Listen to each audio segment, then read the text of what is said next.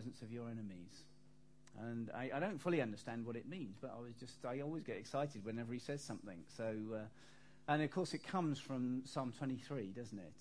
And the Lord's my shepherd, I shall not want. And he kind of leads me into green pastures, and he prepares a table for me in the presence of my enemies. And I think we'll, we'll talk about it a little bit um, in, in what I've got to say tonight. Uh, but I, I just, we felt it would be good just to put some stuff out and to begin it, have some good stuff, some grapes, some cheese, and a bit of bread, and some of those matzo things. And, uh, and wine, real wine, and grape juice.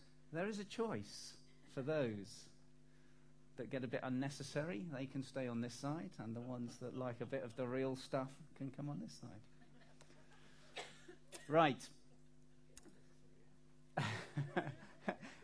How did you know I was talking about Av there?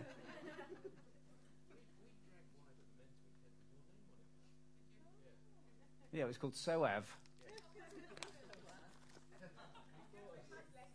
We did. We thought of that as we drank it. Okay.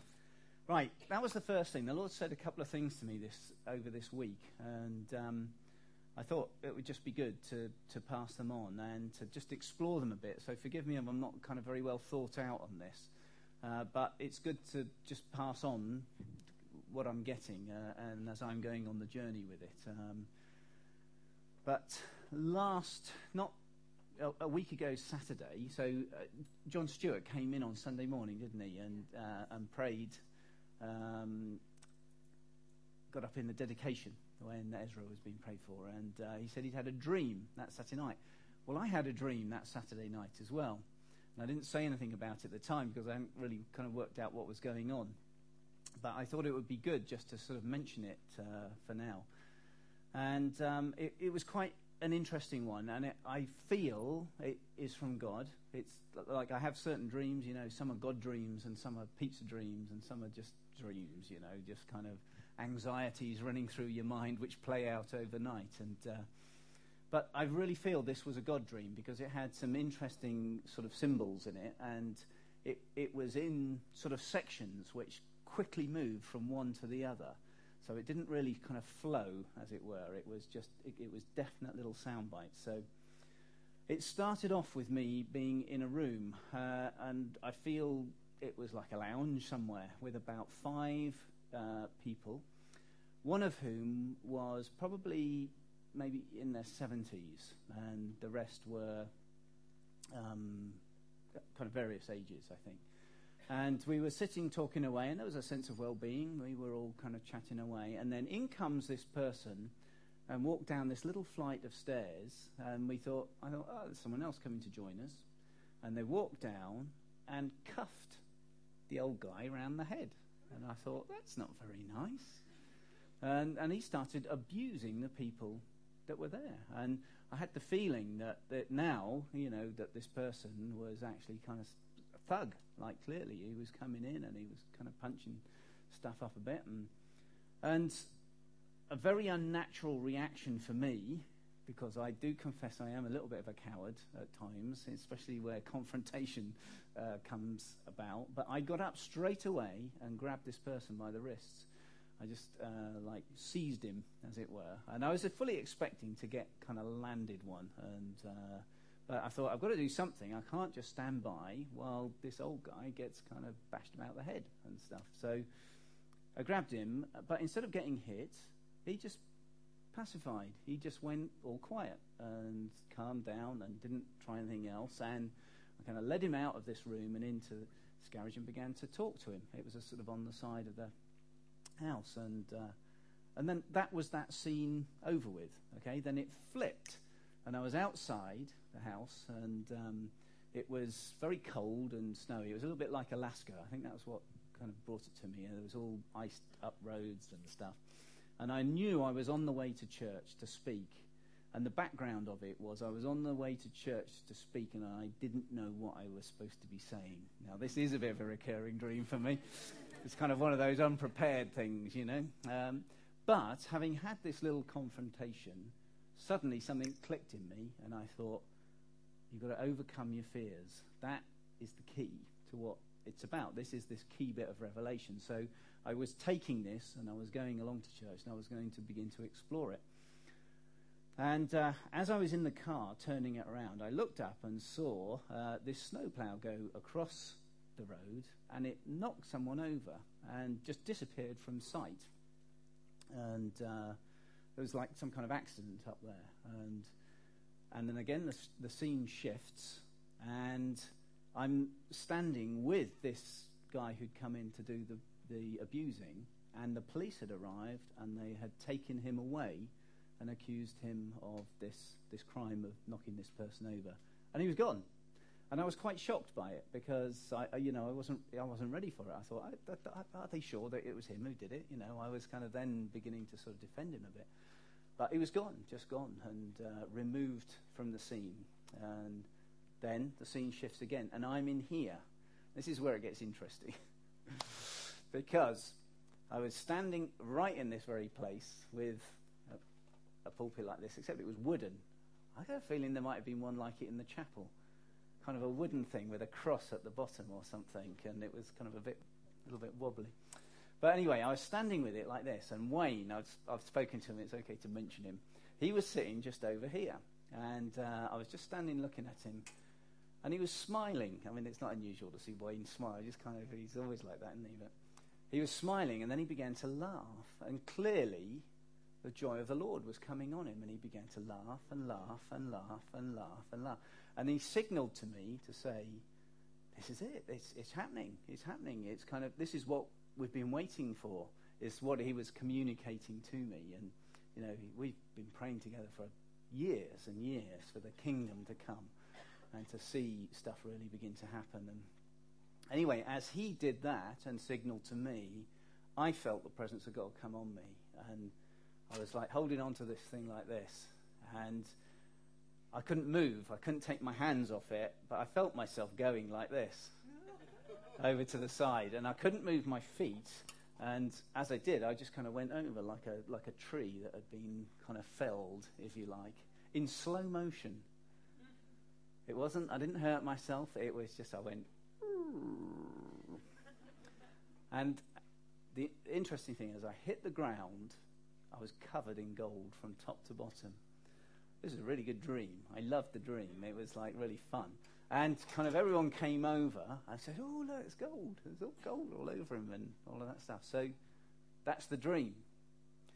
I feel, I think you agree, you'll agree with me. I think it's a God dream that, that you know, God is speaking uh, to us. But the question is, what? What on earth is he saying? And, um, well, for me, the course, let, let me give my interpretation as I, as I understand it the, uh, you know, we're, we're on a journey. We're on a journey of seeing the kingdom coming and seeing the presence of God released as a river amongst us, and to see the sick healed, the dead raised, the lepers cleansed, the demons cast out. This is all the stuff that, that we're kind of really looking forward and moving forward towards. And we are on this journey, and we believe God has spoken in a number of different areas about this, that things are going to happen uh, that it is appointed, it is appointed to us to do certain things, and there are going to be some convergence of things happening, and sooner or later we're going to get the big breakthrough. However, in the meantime on this journey, I think we've been coming through a season where we've been suffering a bit of abuse, where someone, the enemy, has come in and started to torment uh, some of us uh, some amongst us, and uh, there's a little bit of an attack that's been going on. However, in the dream, it didn't take much. I just stood up and grabbed this person by the wrists, and it just kind of pacified. It stopped. And then the very next scene was he was removed off the scene entirely. Okay? Now, this person was clearly the enemy, right? He was clearly a bad guy. That was the sense that I had in my dream. So I don't want you kind of looking around saying, who is it that's got to be removed out? You know, who are we getting rid of and stuff. This, this was not what that was about. This was the enemy who'd been coming in and causing some mischief and some trouble. He was removed entirely away from the scene. And then we were free to get on and to really see the outbreak coming that, uh, that we had looked for. So, I, t- I take it I woke up feeling encouraged. I felt like the Lord saying, Yes, you're on track. Okay, you're going through some difficult stuff, Tim and Debs, and various different situations around us where we've had some little bits of attack and stuff. But what we're doing is we're coming through to a place where the kingdom is going to break out amongst us, and we are going to see some really good signs of his presence. I think that the, the symbols of the two things that we saw, the joy being released and the gold dust, are very significant. And it wasn't just kind of like a little speck. I was very excited to see Moses got some gold on his hands when he was preaching the other week. Uh, that was very exciting, but kind of little bits kind of here and there and stuff. He got a lot more when he was at Camford. Um, but this was covered. This was just like everywhere, and it was you would have to hoover it up afterwards and stuff. And so I think it speaks of like it really does speak of the glory of God beginning to be uh, shown and physically visible upon us. And I think those two things, the joy and the physical uh, visibility of the power of God, are the things that are going to be released amongst us. And it won't, ju- it won't just be gold dust. I, I think that's kind of, you know, we'd be happy with that. That would be good. But I think it represents physical things that you can see with your own eyes. Okay, so that's, that's my interpretation of it. Um, and I know one or two have been a little bit worried about some of these things and some of the signs, but the sense that I got was when it came, it was clear to all that it was God, and there was this joy released. It was a, like a relief in a way. Oh, this is good. This is okay. And this wonderful joy was released in with, amongst us, and these physical signs came out, and no one was concerned in any way. Now, so what I thought I would explore a little bit tonight, having recounted this dream, was what I felt the Lord was telling me to explore in my dream, which was overcoming fear. Okay? Now, at the time when I had that dream and I woke up in the morning, it, in the dream, I thought, this is it. This is the key to everything. You know, this is what has to be said. And it was really real. And I woke up in the morning and thought, what on earth was that about? That doesn't mean anything to me, you know, because I don't feel like I'm a fearful person or anything. And, um, but the, as I've waited on it a little bit, I think the Lord's just been saying one or two things that we need to just examine ourselves with. Um, use them as a tool, if you like. And, uh, and I think fear is something which holds us back in a number of different ways and stops us from really grabbing hold of the things of God. And, and it will all will become obvious. In searching through scriptures, it is uncanny how many times God and angels say, Do not be afraid. Honestly, just searching for don't be afraid comes up with like 200 times to distinct individuals where he is saying, Do, Don't be afraid, don't be afraid, don't be afraid. And then usually they're kind of stepping into something they've got to be very afraid of. And, uh, but he's saying, Don't be afraid. And there are a number of occasions. And of course, you know, one of the classic ones was Joshua.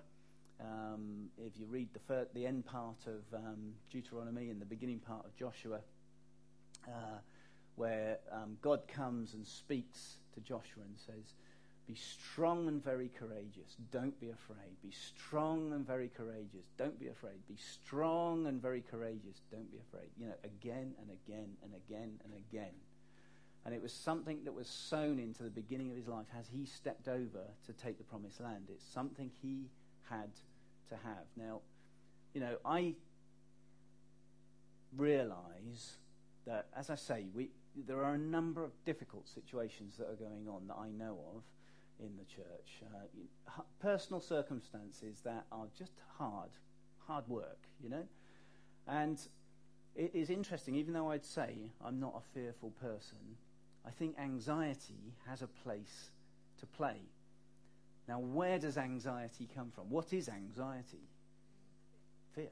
It is fear. It is fear of circumstances. It's fear of not being in control, dare I say, uh, of our circumstances. Because whenever we get into that situation financially or in our health, if we're not in control where we were in control, there is the temptation for anxiety to begin to play on us. And for me, it may, you know, I can go through it systematically in my mind and say, God's my Father, He loves me, He's got a plan for me, He has prophesied this over me, and yet I can still stay up for four hours in the middle of the night just working something through in my mind because I'm anxious. Okay, so there is a place where you can have it all theoretically worked out, but fear still be God.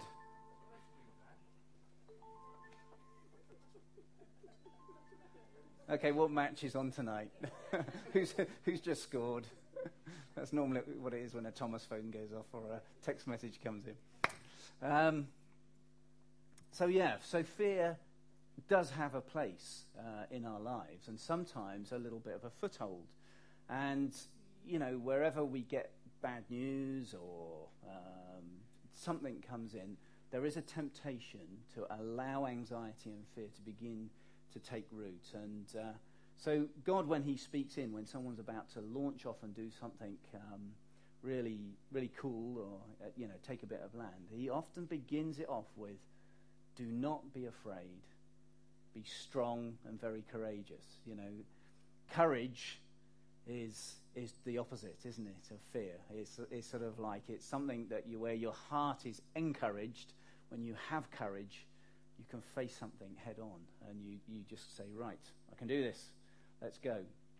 And uh, that's God speaking in courage, and He's saying, don't be afraid. So I just think, you know, we, we, we need to allow this word to minister to our hearts. Is God putting the spotlight on any areas of anxiety or fear or control or any of these things where we're seeking to kind of try and keep things safe, if you like, because I've got a feeling when he comes, it's going to get a little bit wild and a little bit fun and a little bit kind of unpredictable. And maybe he needs to kind of make sure that there isn't that stronghold in our life that through fear we seek to control things. Because if there's one thing that God can't be, is controlled.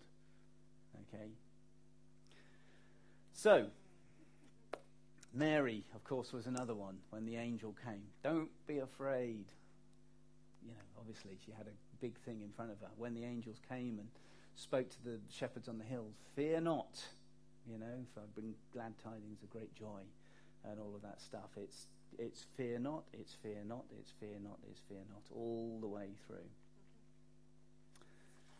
We're gonna, we are going to pray for each other tonight and we're going to, and around the table, and we're going to take communion, and we're going to really bless and uh, pray for one another. I think to, for the Lord to really just shine His light in our hearts, and if there are any areas that where fear has kind of taken a little bit of root or anxiety, then we're just going to ask Him to to take that away, and uh, we'll we'll see how the solution works. So, why is it so important?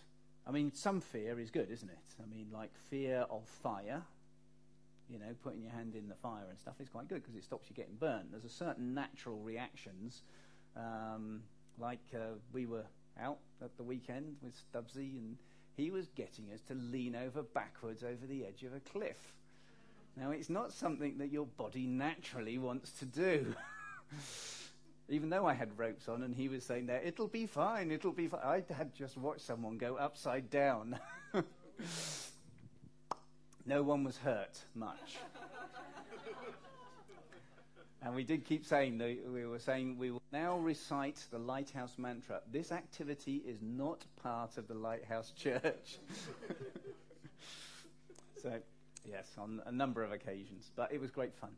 But you know, one of the keys to being able to get the best out of it was to overcome fear. Because if you were fearful, what you tried to do was to hold on tight, a bit like I did, with both hands And rather than just relaxing and trusting the equipment to do what Mark said it was going to do and to really lean out and enjoy it and to really enjoy the sensation, as Phil did.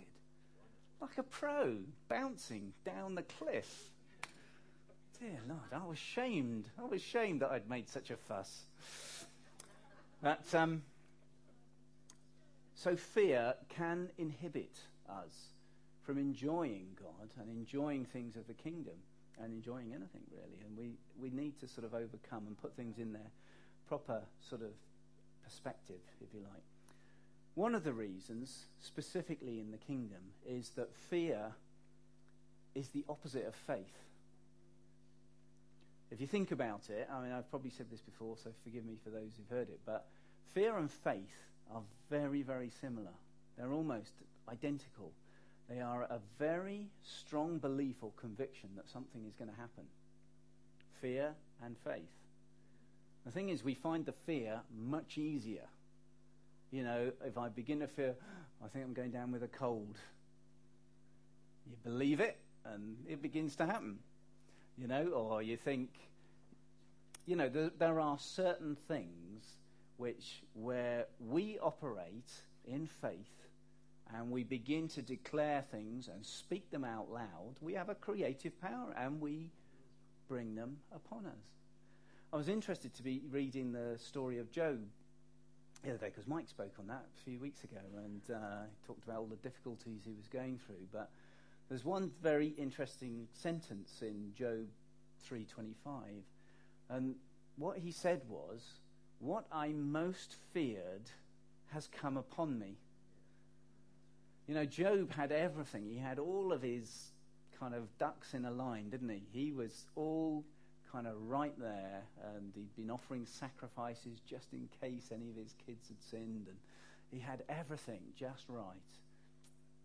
And yet, there was a root of fear in there as well. And he said, What I most feared has come upon me.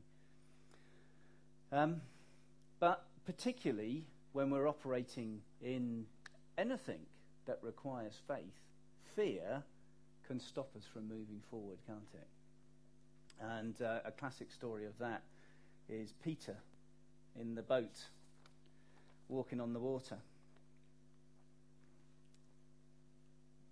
Hmm. I need something. Can someone put the light with the dot on? It's in the middle. I can see little text, but the light has to be a bit brighter. That's better. Um,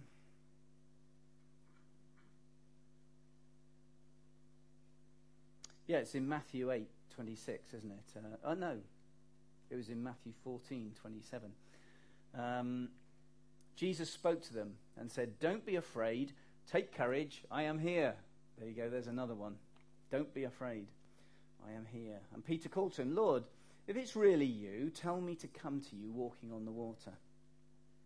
Yes, come, Jesus said. And so Peter, taking his courage in both hands, hooks his feet over the side of the boat and walked on the water towards Jesus. But when he saw the strong wind and the waves, he was terrified and began to sink. Kind of a root of fear began to set in. Now, Jesus had spoken to him, given him the word saying, Peter, come to me. You can do it.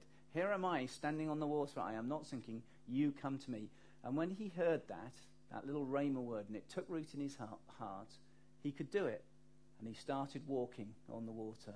But as soon as he took note of the waves, the water, the wind, he began to sink. Faith and fear. So even then, there was a battle going on within him. Which one was going to win now, the faith or, or the fear? And uh, of course, he begins to see, sink and he says, Save me, Lord, he shouts. And immediately Jesus reached out and grabbed him. And Jesus encourages him by saying, You have so little faith. Why do you doubt me? And there's another time, isn't there, Matthew 8, 28, 6, which is one we've spoken of before, where the disciples are going across in the boat and the storm whips up and Jesus is having a sleep in the bottom. And uh, they're saying, Master, Master, wake up, we're all going to drown. And again, he says, Why were you afraid? You have so little faith. How often those two words go together fear, Faith. Why were you afraid? You have so little faith. If they had faith, fear wouldn't have taken root. And he got up, rebuked the wind and the waves, and suddenly there was a great calm. My experience with fear is that actually what it does, it causes paralysis. It causes you to stop. Uh, and it can be all sorts of reasons, you know, like say, uh, like with these guys going out to Holland, you know, you'll you'll be out there, you'll be faced with people, and they'll kind of be really keen to talk to you all and um, come and try their English out, and they'll all be absolutely brilliant at it, I'm sure, and stuff like that. And there will be, there will come a time when each of you has a little nudge inside to say, I should say this to him.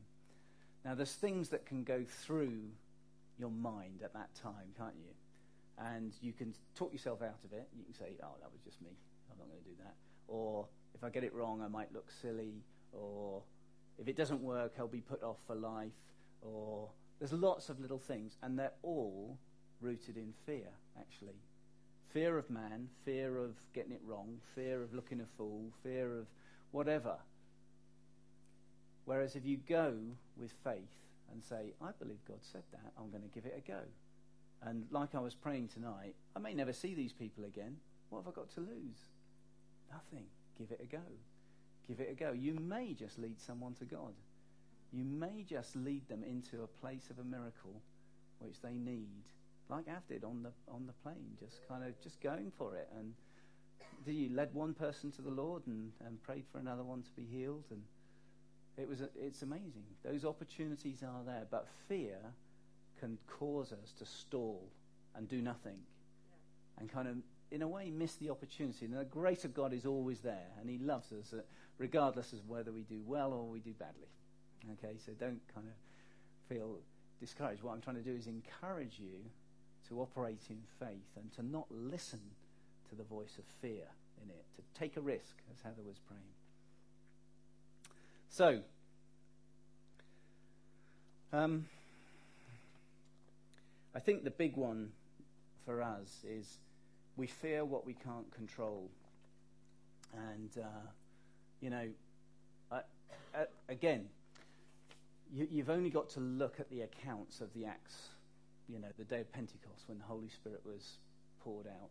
And, you know, the, you read the, read the story. It, the people said, Have these men been drinking?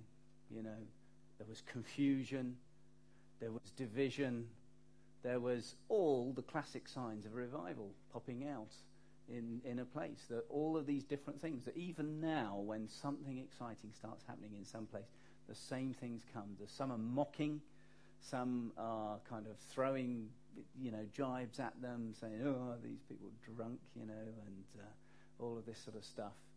And when God breaks out and we're not in control, our temptation is to try and control things because fear creeps in.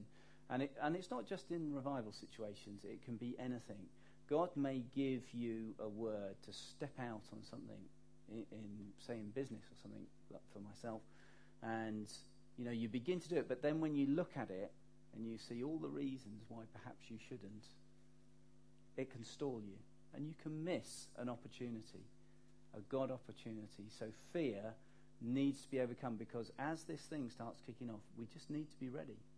And when he gives us that little nudge to say, go and talk to that person, go and pray for that person, go and lay hands on that on that person with the cast in the supermarket, you know, and heal their leg. We just need to go for it and give it a go. Give it a go. In Exodus 20, the people of Israel um, got a bit frightened when the people heard the thunder and the loud blast of the ram's horn, when they saw flashes of lightning and smoke billowing from the mountain, they stood at a distance, trembling with fear. And they said to Moses, you, you speak to us, and we will listen, but don't let God speak directly to us, or we'll die. Don't be afraid, Moses answered them, for God has come in this way to test you, so that your fear of him will keep you from sinning. There's two types of fear there one is fear from approaching, but then there's another fear which is reverence of God, which will stop you from sinning. You know, his, his desire was that we come close to him and get involved with him and we develop a reverence for him that keeps, keeps our lives pure the more of him we get. But they were, they were frightened and they refused to approach him. And so they missed what was good for them. I think, you know, as things maybe start to happen, say, for example, I did keel over on the floor and gold dust appeared on me. I wonder whether there would anyone be- begin to think, oh, is this of God? Is this really, you know, um, God moving, or is, or is this perhaps the great deception or something? And I think the fear of deception, again, can stop us from moving forward and embracing some of the good things that God has got for us. And I think it's, an un, it's not a well placed fear because when you understand the goodness of God, and that when you come to Him and ask for something, He is not going to give you something bad, or He's not going to give you. When you come with an open heart, this is the, this is the litmus test that I have placed all the way along through this whole journey of things happening with the Holy Spirit. I go there, I feel it, I sense it with my own heart, and I come and say, Lord, if this is of you, then show me. And I, I want some of what's going on. And he does. And it's good. And we have this confidence because it says in Luke 11:9, and so I tell you, keep on asking, and you will receive what you ask for. Keep on seeking, and you will find it. Keep on knocking, and the door will be open to you. For everyone who asks receives, everyone who seeks finds, and to everyone who knocks the door will be opened. You fathers, if your children ask for bread, do you give them a stone? Or if they ask you for fish, do you give them a snake? we saw an adder today. A real adder when we were out on our bike ride. It was very exciting. Do you give them a snake instead? Or, if they ask for an egg, do you give them a scorpion? Of course not. So if you sinful people know how to give good gifts to your children, how much more will your heavenly Father give you the Holy Spirit to those who ask? Give the Holy Spirit to those who ask him. You know, that is what our Father is like. When we come to him and ask, he gives us good gifts. He doesn't give us bad things. He gives us good things. And so we can have a confidence to come. And I think sometimes people are more worried about kind of getting deceived than they are about kind of missing something good that God has got for them. So, what is the antidote to fear? And this is where we finish, and it's a very short antidote. Because I think the antidote to fear is in 1 John 4:18, where it says, There is no fear in love, but perfect love casts out fear, because fear involves torment. But he who fears has not been made perfect in love. Perfect love casts out fear. And, you know, we've been learning a lot over the last few years about the love of the Father. And uh, that, that same love that when you go to Him and ask for the Holy Spirit, He doesn't give you something bad, He gives you something good. And I believe that that love, as it gets poured into our hearts, will remove all fear. It is the only antidote, actually, because you can do all the things like mental gymnastics of going through and convincing yourself that it'll all be all right and everything. But actually, you'll always come up, the equations always kind of add another variable onto the end or something. And so you're always left with a question in your mind. But when you come into the presence of God and when you're immersed in His love and when He fills you up with His Holy Spirit, suddenly there is no place for fear. And so that's what I want us to pray for one another tonight as we celebrate communion and share bread and wine and little bit of cheese later on, if that's what you would like, and grapes and stuff. Um, I want us to pray for one another to be filled with the love of the Father and for all fear to be cast out and neutralized. Sound good? Let's do it then. Heather, do you want to? so much. Good. Thank you.